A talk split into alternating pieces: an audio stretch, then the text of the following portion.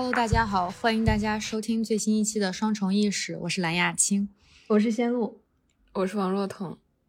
啊，这期节目我们请到的嘉宾是李林瑶，他在密西根大学信息学院做博士后，他的研究领域是计算社会科学、社交媒体、土木工程和灾害管理。下面我们请林瑶和大家打个招呼吧。Hello，大家好，我叫李林瑶，我目前在密歇根大学信息学院做博士后，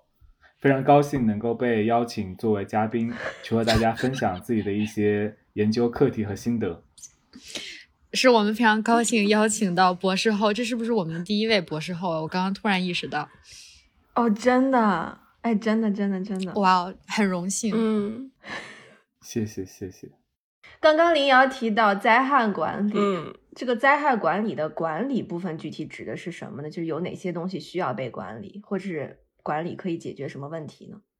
呃，我想把这个问题就从三个角度来回答，主要是分为灾前、灾中和灾后。啊，我自己的一个感觉就是，首先要说管理什么，那当然最直接的就是管理这个人、这个物资的分配和分发以及这个救援。那针对于不同的时间段，比如说灾前管理需要做的，就主要是对一个灾前发生的一个预警啊。虽然说有一些自然灾害，比如说像地震啊，像这种突发性的这种呃这种洪水。这样的灾害可能是不能被预测的，那这个灾前的预警可能没有那么大的作用。但是有很多灾害，比如说飓风，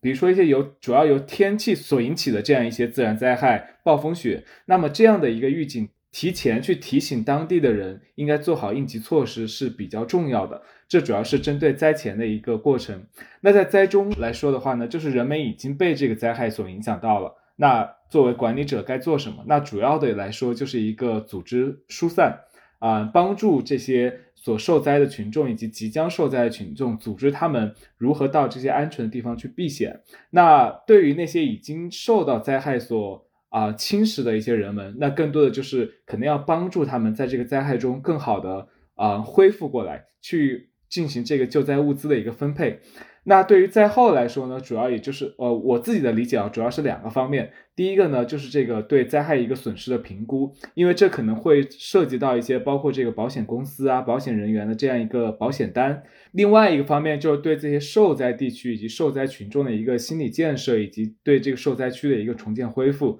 这是我所理解的，就是灾害管理中的一些需要被管理的地方。嗯，所以就是在管理的过程当中，需要嗯做很多调查，收集很多信息，才能够做决定。就是包括嗯怎么样分配救援的资源，然后分配到哪里去，然后每个区域有多少呃等等一系列吗？对，我觉得是的。那如何评估呃这个灾难它的影响范围？嗯，然后包括如果重建的话，所需要。投入的资源呢？我觉得这是一个很好的问题，就是我感觉这个对灾害的范围评估，可能需要根据灾害的类型啊、活动的规模和它所所影响的方式。比如说像地震的来说的话，其实一个我能感受到一个最直接的灾害范围的评估，就是对这个震级的评估。比如说每一个区域它的这个震级是多少。呃，那比如说三级来说，它可能还不足以去影响人们的一个生活规模和方式。那在这种情况下，它可能并不能被称之为是一次灾难，它可能就是一次小小的地震。但是，当它如果对当地的人们的生活和出行造成了一定的影响，甚至是造成了这个房屋结构的破损，甚至是这个人员的伤亡，那这样我觉得它就可以被定义为一个灾害了。所以就是林瑶，刚才你提到说，其实你会考虑一些呃，通过大数据的方式来进行这种灾害，无论是灾前、灾中、灾后的评估。嗯，那我好奇，就是你说这个大数据是是什么呢？哦，就是它，对，它是它是什么样的数据？它从哪儿来呢？对啊，其实我自己做的这个大数据，主要还是基于这个社交媒体来的，因为。我觉得自然灾害它有一个特点，就是它的影响是非常范围是非常大的，并且这个受灾的啊群众是非常多的。那往往来说，当人们经受到灾害以后，其实会有很多的新闻媒体以及受灾人群以及是在在外的人群都会对这个事件进行大规模的关注。那在这一个时间，在短期内，在因为社交媒体现在已经是人们和人们息息相关的一个一个一个工具了。那当灾害出现的时候，啊，社交媒体上往往会在短时间内会有大量的数据出现，所以我我自己所用于研究的这个大数据来源主要是社交媒体。嗯，我觉得这个就是这个挺合理的，是因为我就在想，就是我自己，我自己可能就是不能说是算得上经历过呃灾害，但是因为就是最近几年这个世界都不太太平，然后包括就是全球变暖啊什么的，我确实会觉得就是。嗯，灾害越来越多的出现在了，无论是比如说大家微博上面讨论的话题啊，无论是比如说就是对社交媒体上讨论话题，还是就是就成为了我们日常生活中讨论的一部分。比如说哪哪哪又出现了火灾了，呃，大家的房子有没有被烧到？然后就是烧到。就是会不会烧到我住的这个区域？然后我需不需要准备一些应急逃生的呃工具和物资？或者哪怕就是比如说刚刚过去的新年假期，西雅图就是呃不整个整个美国吧，就都是经历了这个极寒天气。然后就是外面的道路能不能能不能出门走路，能不能开车？呃，然后包括就是说，比如说嗯，在西雅图大家经常会每周末去滑雪，那滑雪。呃，滑雪之前就是这个地区会不会有风暴，然后适不适合出行，就感觉就是不是就所有的这些信息都是你刚才说到这个社交媒体的大数据中所囊括的信息吗？还是就是呃是某一类具体的信息？我觉得若彤总结的非常好，就是这些其实生活中的这些。啊，比较严重的自然的这些现象啊，包括像说的这个暴风雪什么的，我觉得也都是算在这个灾难里面。所以我觉得，因为这些信息所人所引起的人们的这个一个出行的方式受阻，或者人们活动范围嗯受阻，我觉得当人们被影响到在社交媒体上去发出这些信息的时候，这些信息都在我的这个啊想要去研究的这个范围之内。那你目前关注的主要有什么呢？呃，已经关注的主要就是在过去几年，比如说美国发生了一些重大的地震，包包括这个啊一九年这个加州的这个七点一级的地震，然后还有好像是二零年这个加州和西雅图那边发生了一个巨大的山火，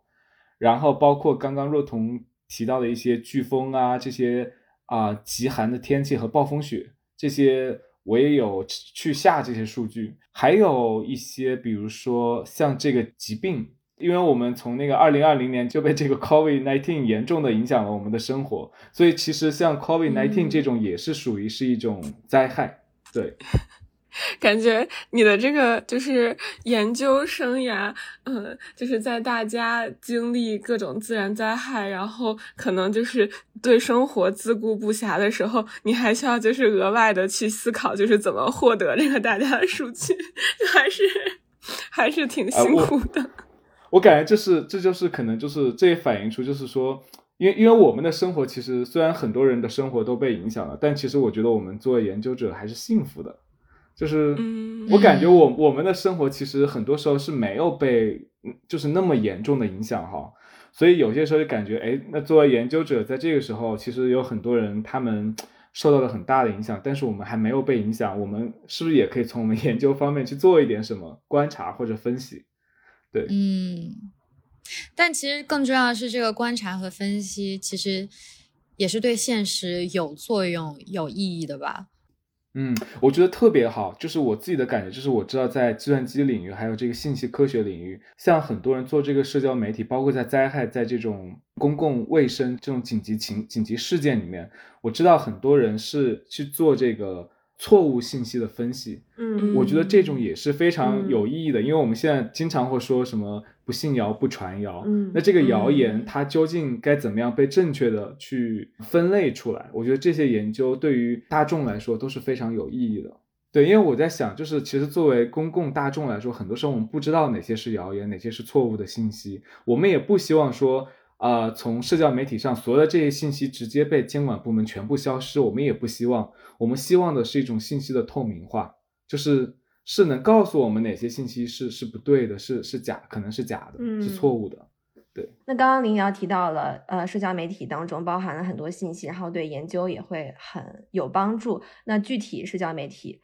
会提供什么样有用的信息呢？这个问题提得很好。我现在主要是关注社交媒体上的两类信息，一类是文字信息，另一类是关于社交媒体用户的信息。文字信息本身是可以传达很多的内容的。一方面，在这个灾情发生以后啊，很多人会选择在网上第一时间发出文字来描述，啊，受灾当时的状态以及周围的情景，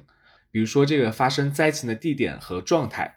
啊，我以前对这个火灾的课题研究中，通过收集人们在社交媒体上发表的被困信息和逃难信息，并且结合这个被困和逃难的地点，从而给这个决策者提供快速的火灾信息、火灾指导救援。文字信息也可以传达灾情的损失程度，比如说我之前对这个地震损害的研究里面，通过收集社交媒体上人们对地震损害第一时间的观察，比如说有的人会会发表说。啊，我家里的柜子倒了，桌子上的啊物品摔碎了，还有人会说我家的房屋结构受损了，我在外面发现这个啊路面上出现了裂痕等等，来进行这个地震的损害的快速评估。文字信息也可以传达灾情的状态以及受灾群众的行为和情绪等等内容。另一方面，我也关注用户的一些相关信息，比如说用户的注册地址、粉丝数、关注话题等等内容。收集这方面信息，一方面是可以看出在灾情发生以后，哪些用户可以快速的帮助重要信息在网络上传播，哪些用户可以被大众多次提及或者关注。那这些用户的相关信息以及交互方式，使得社交媒体构建了一个巨大的网络，连接着每一个个体用户。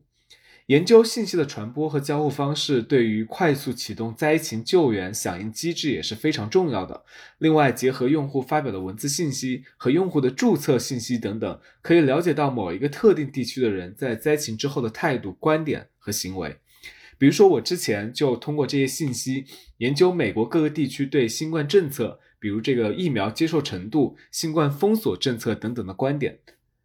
最后啊，虽然图像信息、视频信息我暂时都没有关注到并且研究，但是我知道，随着计算机视觉、视频处理技术等等的进步，现在很多科研人员开始借助人工智能技术来处理社交媒体上的图像和视频信息。一个典型的应用就是可以通过啊社交媒体平台上大众发布的图片来了解城市的建设、交通啊交通方面的一些情况和风险等等。嗯，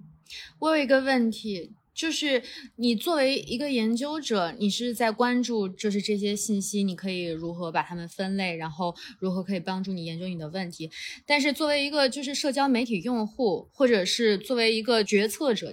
我们应该如何去？我不知道你对这个问题有没有就是见解，它可能超出了你研究的范围。但是我很好奇的点在于，就是当我们知道在灾害发生的时候有这样的信息出现在社交媒体上，就是谁应该关注这些信息？谁是这些信息的主要的获取者？然后关注这些信息能对这些信息的获取者，或者是对在救灾过程当中，或者是灾后重建有什么样具体的作用？我觉得这也是一个非常好的问题，就是呃，在这个问题中，我更想是把每一个在社交媒体上所发表信息的人，可以看成是一个一个一个小小的传感器，因为我觉得每一个人在经历这个灾害过程中，是把我们这些所感受到的信息发在上面。那我觉得从决策者的角度来说，就是如何去利用这一个个人为的传感器所传达出来的这些数据，怎么样能够把这些。有用的这些信息提取出来，去反馈给公众，我觉得这是一个很很重要的思考角度。基于以上的这两点认知，呃，再说我们这些信息怎么样对决策者有用？那因为我的我的课题主要还是说，我们提取这些信息对哪些决策者有用？那我觉得第一个其实很重要的就是对这个政府部门以及这些灾害决策者，因为他们需要快速的知道哪些地方受到了损失以及受损失的程度，因为。只有只有这样，政府部门和这些灾害的这些管理者、这些决策者，他们才知道我要分配多少物资，我要分配多少救援团团队去当地去给予这些受灾群众给予帮助。嗯，第二个，我觉得就是说，社交媒体上的这些信息是可以帮助这些决策者去给予他们一些决策提供一些支持的信息，就比如说。这些决策者他们要考虑说，我是不是要疏散一个地区的人去逃离这个洪水或者是这个大火？嗯，那当他做出这样的决策的时候，他当他决策说我要给当地的居民去发这个信息，比如说发这个短信信息提醒大家要注意了。他做出这些决策的时候，有没有一些数据可以去支撑他的决策？所以我觉得这也是社交媒体有可能可以帮助到决策者的。那第三个，我觉得我能够想到的帮助方式，可能就是这个关于保险的这些这些公司，因为很多人其实他们是购在这个，其实他们是购买了一定的这个灾害保险，比如说我可能会去购买一个这个呃对我的房屋造成的这个意外险。因为保险公司它需要去评估这个啊，就是这些保险的这个保险数量，他可能要去评估这些保险数量或者案件数量。那其实，在推文里面的时候，可能很多人会说我的房屋造成的损失。那其实这些信息收集起来，它也是可以进行一个可以帮助保险公司进行一个快速的一个判断的。对，从林瑶刚刚的描述上听起来，就是。我的理解里面是，决策者也好，保险公司也好，在社交媒体数据出现之前，他们应该已经有一些数据收集库，或者是评判这个灾害的程度的一些方式。然后在你讲的这个过程当中，社交媒体的数据好像是一种新型的来去衡量，比如说这个灾害有多严重，去评估这个灾害，或者是去帮助灾后重建或者是灾害救援的一些过程。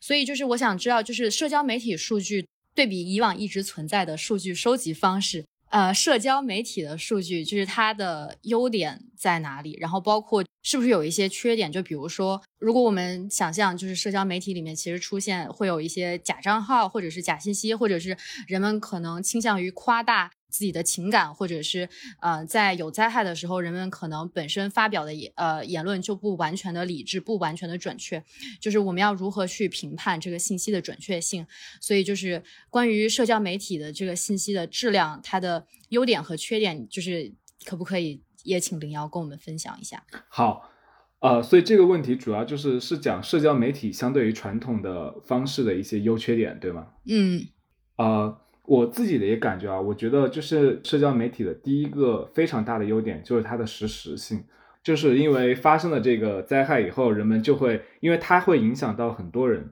所以在发生灾害之后，大众甚至一些啊相关的政府部门啊机构啊，他们就会在这个社交媒体上立刻去发出信息。那我觉得相对于其他很多信息来说，比如说调研问卷，比如说这个专家团队的这样一个实地考察，相对于这些信息来说，它是非常快速的。所以我觉得这是社交媒体的第一个优势。第二个，我觉得它的优势就是它几乎是一种。不需要花非常多的钱就可以获得的数据，因为现在很多平台他们都是提供这个免费的一些一些工具，可以是让每一个就是说想要去获得他们的数据，都可以通过他们的接口去拿到数据。那相对于很多，比如说通过这个远程遥感啊，或者这种这种遥感器所获得的数据来说，它的这种数据对于很多研究者或者甚至对于公众来说，我觉得它可以说是几乎免费的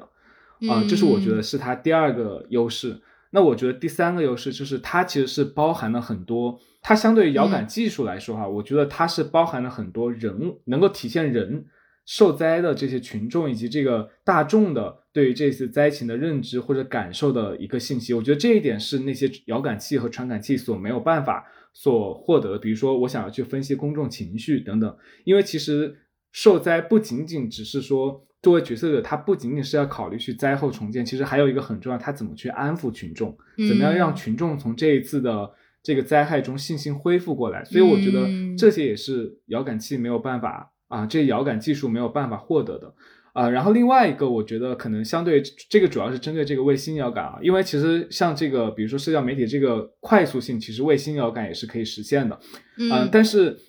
我自己的之前和一些也是啊老师也是讨论到这点，就是说卫星遥感它更多的是对一个非常大区域进行一个快速的扫描，啊，但是它其实对于内部结构的这些损失它是比较难获得的。但是社交媒体来说，其实很多，比如说我们做一个受灾的人，我可能会把我自己家的这个地震哈，在地震之后，啊家里的可能很多东西都倒了，这样一个照片可能就会上传上去。那对于这些内部的这些损失的这些情况。我觉得这可能也是这种遥感技术没有办法获得的。我觉得这是社交媒体的一些优点，就是包括它这个覆盖范围特别大，几乎一个灾害过来了以后，基本上可能全国的人民，甚至全世界的人民可能都在讨论这一次的灾害。啊，这些我觉得都是社交媒体的一个优势。那当然，社交媒体我觉得也有很多的缺点啊。比如说第一个，我觉得就是非常非常多的啊，可能非常多的学者都有分析到，就是说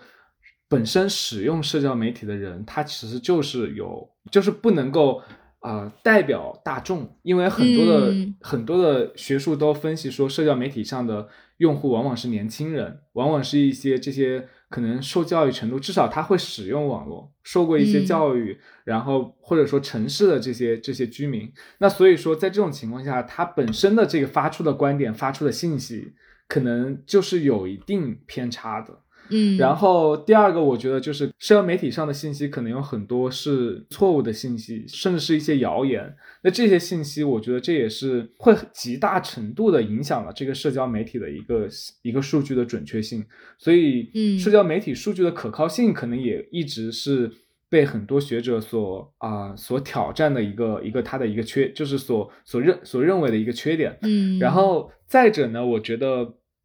我觉得对社交媒体数据的分析，我觉得是非常依赖这个人工智能和机器学习的发展的。就比如说，我们如何去懂得这些啊文字信息，去分析这些嗯图像信息。比如说，我们如何对这些文字信息进行分类，或者进行这个情感程度的提取，其实这些都是非常非常的高度依赖人工智能和机器学习的。如果说，机器学习本身方法的本身就会极大的引起误差，那整个社交媒体基于社交媒体数据所做的分析，肯定也是存在很大的误差的。所以我觉得这都是社交媒体的一个，这些是社交媒体数据的一个缺点。嗯，对。刚刚听林瑶说，在分析社交媒体数据的时候，是把个人作为灾害的影响的感受器，感觉还挺奇妙的。因为我作为一个社交媒体用户，在网上冲浪的时候。看到十条推文或者十条微博，可能就了解了十个人的想法和经历，但是我可能不太能从这些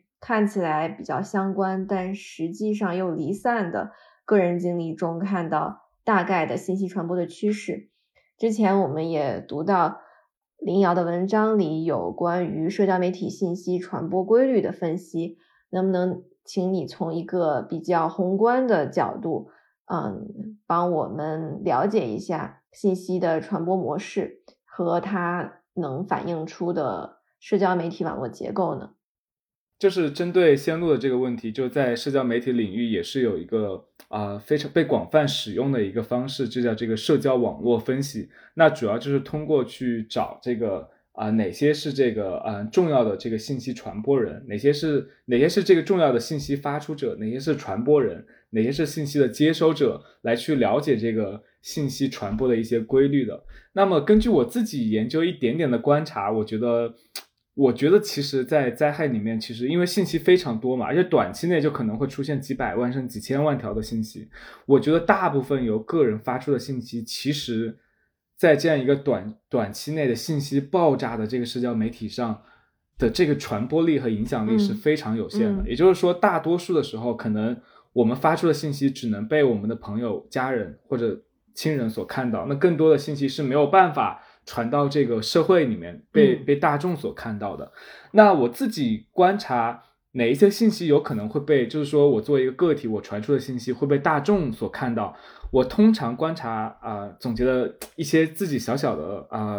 呃一些规律。我觉得第一点哈，就当这个信息是由一些新闻媒体账户或者说这些明星用户、大 V 用户所发出的时候，往往这些信息是能够被大众所快速观察到的，因为因为这些用户啊，他们的这个。关注者本身在社交媒体上就非常多，所以粉丝基数大。对，粉丝基数大，所以他们如果去关注这些灾害的时候，往往他们发出的信息能够引起很大的反响。我觉得第二种呢，就是如果我个人我是一个没那么多关注者、没那么多粉丝的人，我发出的信息如果想被大量的看到，我们发现其实如果说这些大 V 用户、这些媒体、这些新闻的这些账户。能够在我发出信息以后去转发我的信息，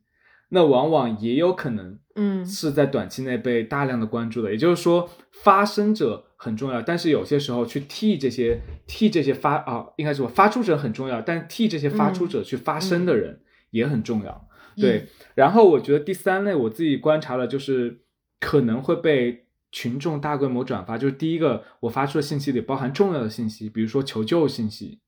就是当我在灾害里面，可能我的啊，我需要别人的帮忙，那这种信息可能也是比较重要，特别是关乎到我的生命的时候。那我觉得另外一类信息就是说，比如说我我因为这个损失，我造成了大量的个人甚至是健康损失，我可能需要大会这个社会的众筹，或者是给予我一些帮助，这一类信息也有可能会会被大规模的认识到。然后另外还有一类，我觉得就是可以去体现这个灾害里面人性温暖的一些。比如说，人们在灾害中互相帮助；比如说，有一些呃，有一些可能他们自己省吃俭用，但是却把自己的钱捐给了那些需要在灾害中受灾的人。我觉得这些就是，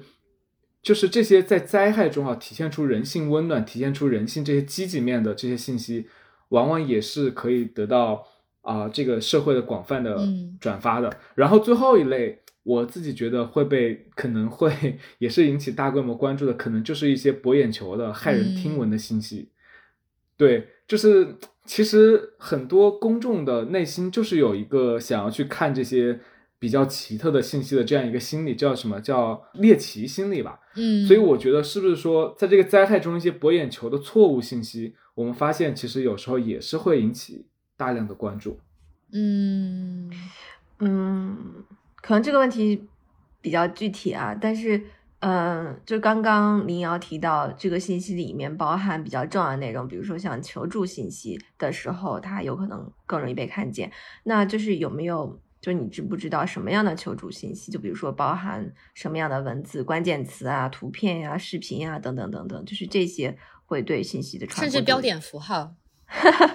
对对，就是这些会不会对信息的传播度有影响呢？我说实话，我确实还不太确定。但是根据我读到其他的一些啊论文的，就在这个信息分类里面是叫根据这些语义特点去，或者叫什么叫语言学上的特点去分析信息。根据以往的这个研究，我觉得这些会影响。比如说一个最简单的例子，就是在推文上啊发出的这些信息里面，我跟我看到之前的有的研究就说到说，当这个。推文它包含一个短链接的时候，特别是这个短链接可以可以打开的时候，这一类信息，这一类求助信息，它有可能就会被更多的关注。再比如说，它这个信息里面有一些艾特信息，对，有一些艾特信息啊，就是比如说在灾害的时候，有一些媒体可能会说，这些人或者说这个地方的人，他们需要得到一些救助。然后这个时候可能会给一个短链接去去显示啊这个新闻对吧相关的新闻哦，因为他们放不进这个放不进这个推文，然后再比如说，然后再比如说就是有一些他们可能会在这个求助信息里面去放一些就是需要捐款的这些 link，而且特别是这些这些短链接是来自于一些比较权威的这些这些平台，比如说在中国，比如说就这个水滴筹，再比如说在外国就这个 Go Fund Me 对吧？Go Fund Me 微公益。对对对对，公益公益平台的时候，这类信息可能也是会会会被大家所认可的。对我其实可以就是提供另外一个视角，因为我曾经是，天呐，这完全无关，但是我还是很想说，就是因为。我原来在一个粉丝后援会，就是专门帮人家写文案，然后粉丝后援会就是在这种灾害的发生的时候也非常的卷，就是因为因为不同的明星，就是他们这种之间互相有这种啊竞争关系嘛，然后所以粉丝也是会。为了自家偶像，或者是为了自家哥哥姐姐，就是这种非常努力。然后，所以我们也会写那种就是帮助扩散灾害的这个救援信息的文案。然后，像我们就经常会用的一些呃。一些怎么说技巧吧，就是比如说我们会用那个红色的感叹号来表示这是什么样的信息，然后我们也会附链接，比如说哪个地方是捐款，然后哪个地方是某一些某些地区是可能需要，就是如果你想送这个救援物资，你需要联系什么人，就是我们把他的联系方式也就是复制粘贴，然后基本上这个呃信息收集的过程就非常的人工，就是。我比如说，我当时做这个方式，我就是上微博的那个广场，然后我就是打一些关键词，然后就是一条一条看，一条一条看，然后就是看就是有什么样的有用的信息，然后把它们整理汇总到一起，然后做成一个长图或者是做一个长微博，然后再发到那个粉丝的那个呃后援会的公众号上，不是公众号，就是那个微博官方账号，然后再让粉丝就是大批的转发。对，大概就是就是可能这也是一个被林瑶也呃用来研究的数据的一个产生的过程。哦，嗯，对。那有没有就是关于这个求助信息，它包含图片还是视频还是纯文字，就是这种方面的研究呢？林瑶读到过的。嗯嗯，我我觉得图像哈，它其实很多时候它它跟文字来说，我觉得更像一种相辅相成的过程，就是因为有一些信息是这个是文字所没有办法表达的，尤其是这个社交媒体上的文字通常比较短，对吧？所以有些时候可能像人们就更需要这些图像信息啊，这些这些叫什么视频信息，人们更想去看这些信息。那我觉得在灾害里面哈，就比如说我知道的啊，比如说怎么去用这些图像信息，一个很典型的就是这个发生洪水的时候，这个洪水的这个高度，对吧？这是这当时也在我当时啊，我们当时分享一篇论文里面也是，就是他根据去比对，就是这个车。或者人在这个洪水中被淹没的，被淹没了多少，来去判断这个洪水可能在当地造成了多大的影响。所以我觉得这些也都是图像信息一些比较有趣的。再比如说，就像我们之前讲的这个房屋的这个受损哈，就是讲这个决策者怎么去给这些房屋的这些这些损失去进行一个警告。其实这些我觉得通过图像信息来说，也往往是比这些文字信息更加具体和更加容易让决策者进行判断的。嗯，说到这个让决策者进行判断，我有一个问题，就因为我们刚刚提到了社交媒体信息的一些局限性，比如说它可能存存在一定的偏差，或者是一些错误信息。那就是作为研究者，就是你们在使在分析这个数据的时候，你们会采用什么样的方法来来验证就是这个数据的可靠性，或者是提供一些，比如说我们告诉这个决策者，就是这个数据是可以使用的，那我们要提供一些什么样的？证据去支撑这个观点，就是这些数据是可以使用的呢。嗯，就我们如何知道就是社交媒体的数据是可靠的呢？嗯，我觉得首先啊，这个问题我想分两个方式来回答。就是第一，哪一些基于社交媒体的数据的研究需要被验证？因为其实有一些有一些基于社交媒体的研究是不需要被验证的。比如说，我只是想去看人们在社交媒体上的讨论的。哪些重要的课题，或者说这些信息在社交媒体上怎么去传播的？那这一类课基于社交媒体的研究，我觉得可能不太需要验证。但是如果有一些我们是想把社交媒体作为一个媒介，去进行一种对决策者进行这个决策的一些帮助的话，特别比如说像这个灾害等级的评估啊，比如说呃这个社交媒体是否可以被用于直，就是快速的去啊绘制出这个这个这个疏散的这个地图等等，就这些。跟决策相关的一些信息，我觉得它是需要被评估的。那我觉得这一块就是我们可能需要借助一些工程的信息来对来对这个社交媒体评估的可靠性进行一个比对啊。举一个简单例子，比如说在我之前的一篇啊论文里面，就是我们当时想用社交媒体去做这个地震灾害针对不同地区的这个地震灾害的一个评估。啊，比如说啊，因为我们刚刚也分析了，因为每一个人他感受到地震的这个程度是不一样的，甚至这个地震可能对他进行的影响也是不一样的，所以每一个人在社交媒体上所发出的这个关于地震灾害的这个观察也是不一样的。那我们把每一个地区的这个地震灾害的这些方式基于社交媒体的数据所基的这个评估，这个时候我们就需要把这个评估去和专业的评估进行一个比对。那在地震领域来说的话，啊，比如说这个美国的这个地质局啊，我们通常就会把，就我之前的论文就是把我们基于社交媒体的研究和美国这个地质局他们基于这个网络调研所出来的这个这个研究，他们叫 Did you feel the map？就叫你感受到这个地震的这个这个调研问卷的结果进行比对，嗯，然后看出我们这个分析基于这个康基于这个加州的这个这个这个城镇的这个分析跟他们这个调研问卷的结果是否有一致。也就是说，在这一类课题下，我觉得是需要对它进行验证的。嗯嗯，关于这样验证的方式，我记得你之前也提到一个呃，关于嗯新冠封城的影响或者大家接受程度的呃研究，呃，能不能详细讲一讲这个呢？我记得还挺有意思的。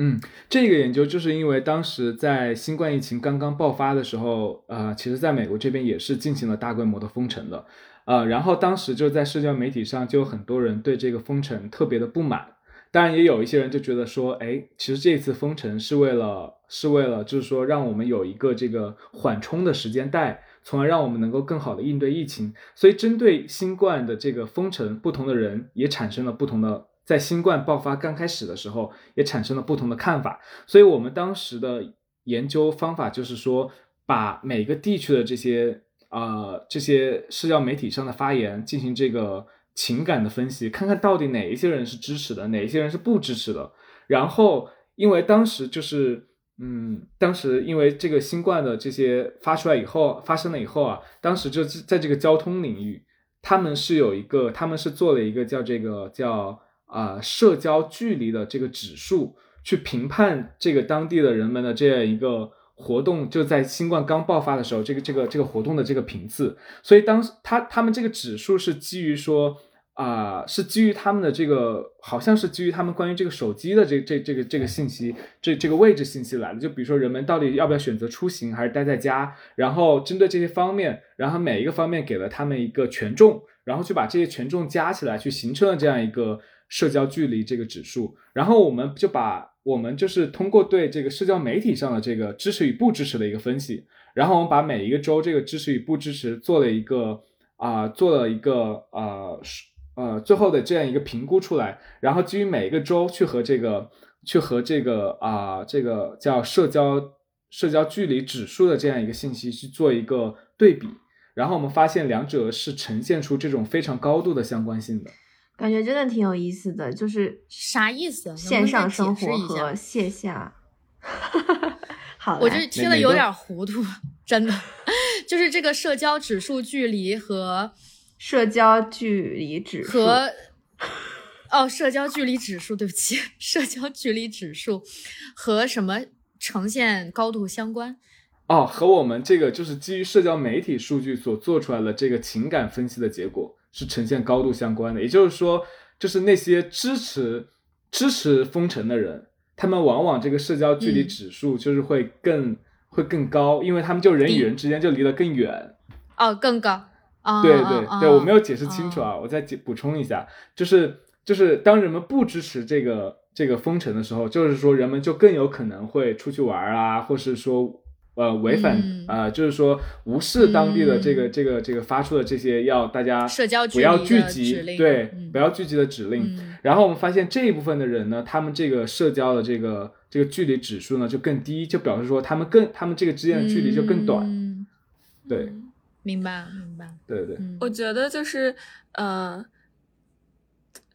我我我我我我我其实想从另外一个角度，就是嗯问这个问题是，嗯，我觉得就是刚才我们聊说，就是社交媒体作为啊一个灾难中的个人传感器，我还是觉得，我觉得这个比喻它特别的就是生动，因为就是我觉得它其实体现出的好处是，嗯，就是其实社交媒体。的这种数据，相较于比如说官方收集的呃遥感收集的数据，它其实是就是更加人性化，它其实是更更加就是尊重这个灾难中个体的体验的，就是呃比如说灾难中可能呃有一些个体他会呃受受到很大的情感上的冲击，或者比如说在房屋内部，就是这些是跟他的生活切实发生联系，他生活中切实。呃，受到受到灾难影响的方面，然后他把这个呃经历发表发表到社交呃社交媒体上面，然后。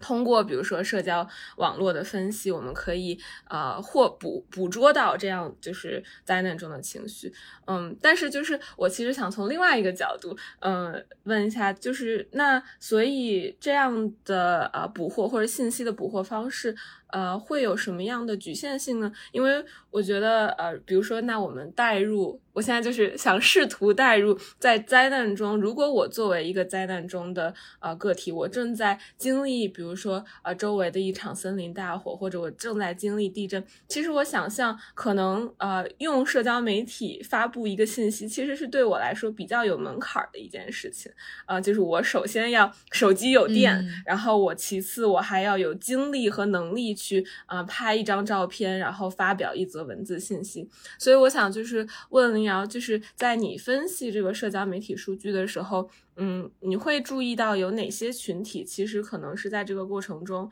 啊会可能会被我们忽略的，或者这个忽略，无论是比如说他们没有能力发表一则社交媒体的信息，还是说，比如说他们的发表的信息的质量不足以被现有的技术所分析，然后所囊括在这个呃刚才我们说的这个趋势大趋势里面。我觉得这是一个很好的问题啊，因为其实。呃，这个问题我也是想从两个角度来来来来分享一下。我觉得第一个就是说，其实嗯我们还我们这个社会上还是有很多人，他们是不知道怎么去使用社交媒体的。就比如说，我感觉我爸妈他们也不会玩什么微博什么的，所以对于他们来讲，我觉得他们是不会把他们的观察。去发到这个社交媒体上的，甚至可能小孩他们非常非常小的小孩，他们可能也不玩社交媒体。所以这一类不玩社交媒体的人，我觉得他们的观点、他们的观察是没有办法，是很难被看到的。然后我觉得第二个点就是说，啊，就是当时跟很多老师也聊到的一点，就是其实我们觉得这个社交媒体的这个研究啊，它可能如果说我们想我们的这个数据，我们想从每一个感知灾害的人身上。所得到这些数据的话，我觉得，其实，在很多情况下，特别是当这个灾害极其严重的时候，我觉得很多人可能是不一定会发社交媒，会在社交媒体上发信息的。就比如说，第一，可能我在这个灾害中，我承受巨大的悲伤，我的亲人走了，那我觉得在这种情况下，我觉得有可能，我当时在巨大的悲伤下是很难。去想去告诉周围的人一些一些一些什么情况的，然后再比如说这个灾害对当地的这个严重到对当地的这个网络电都造成了影响，我的手机可能没有网没有电，那即使在这个时候我非常的需要帮助，比如说就比如说那些在地震中受困的人，他们即使非常的需要帮助，嗯，但其实社交媒体即使社交媒体已经是把这个社会中的人们可以联系起来，但但是当这种情况下，我觉得。可能当当这个电啊、手机啊、网络信号都受影响的时候，也没有办法去把自己的观察、声音、感受去发出来，所以我觉得这些都会影响人们去在社交媒体上去发表、数发表一些一些信息。那他会对呃你的研究或者你的呃你分你你去诠释你的研究结论的时候，就是会对这个步骤有呃。造成什么影响吗？或者你会有什么额外的呃考虑吗？因为这个局限性。嗯，我觉得就比如说我们刚刚讲的，就是可能很多人没有办法去去啊去发表第一手第一手观察的这个这个在网上，比如说因为手机或者信号或者电的受阻，那这个其实对影响来说就是一个很很直接的影响，就是说。当一个灾害它足够大，大到对当地的这个电网络都产生了巨大的影响的时候，其实如果我们这个时候去用社交媒体去做研究的话，当然，如果我们这个研究只是去分析一些，比如说信息的传播，比如说这个受灾区域有没有被关注到，当然，如果是这一方面的题目的话，我觉得是可能影响还没那么大。但是如果我们想去分析这个受灾群众的情感，是否被就是他们的情感、他们的这个这个情绪的分析，甚至是我们想对他们进行这个受灾情况进行快速的评估的话，那这一类就影响非常大了。因为我们在社交媒体上能够获得的信息，往往不是一手资料，往往是这些周围的这些可能记者啊，去去或者一些一些部门去观察。但是，但是如果我们想要进行最快速的、非常非常快速的这个决策，我们往往是需要去从这些受灾群众他们去知道他们有什么需求，但是这在这种情况下，我们所知道的这种需求往往是别人的报道，而不是来自于这些受灾群众本身。所以有可能社交媒体它所能做的，就是它所能做的一些课题，在某一些特定的课题下，它可能只能针对这个灾害不那么严重、不那么不那么严重到可以去，对，就是不那么严重的一些灾害。我觉得甚至是。部分的地区，就比如说通电的地区，因为就是在世界的很多角落，还有一些地方不通电，是真的。是的，是的，就这这个确实是一个很好的观察。就是比如说，呃，在最近做的一个一个研究中，就是我们当时想用社交媒体去分析很多世界地方发生的各个地震哈，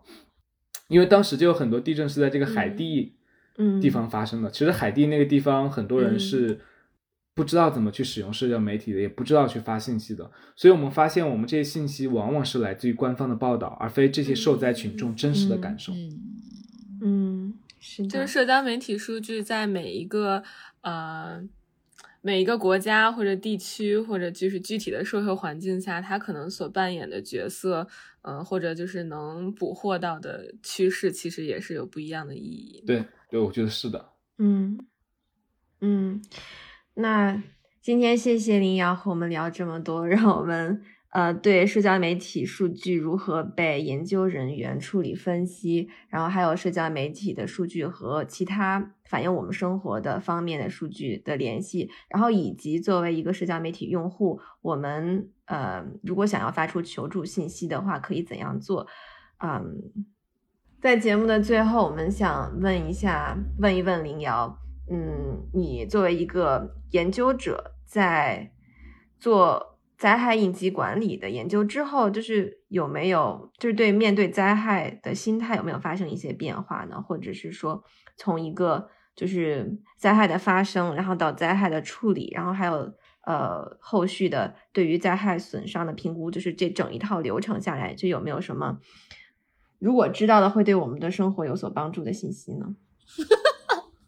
我先可以问一下，就这个问题，我们应该应该怎么回答？我同意。那我觉得这是一个很难的问题，就是就是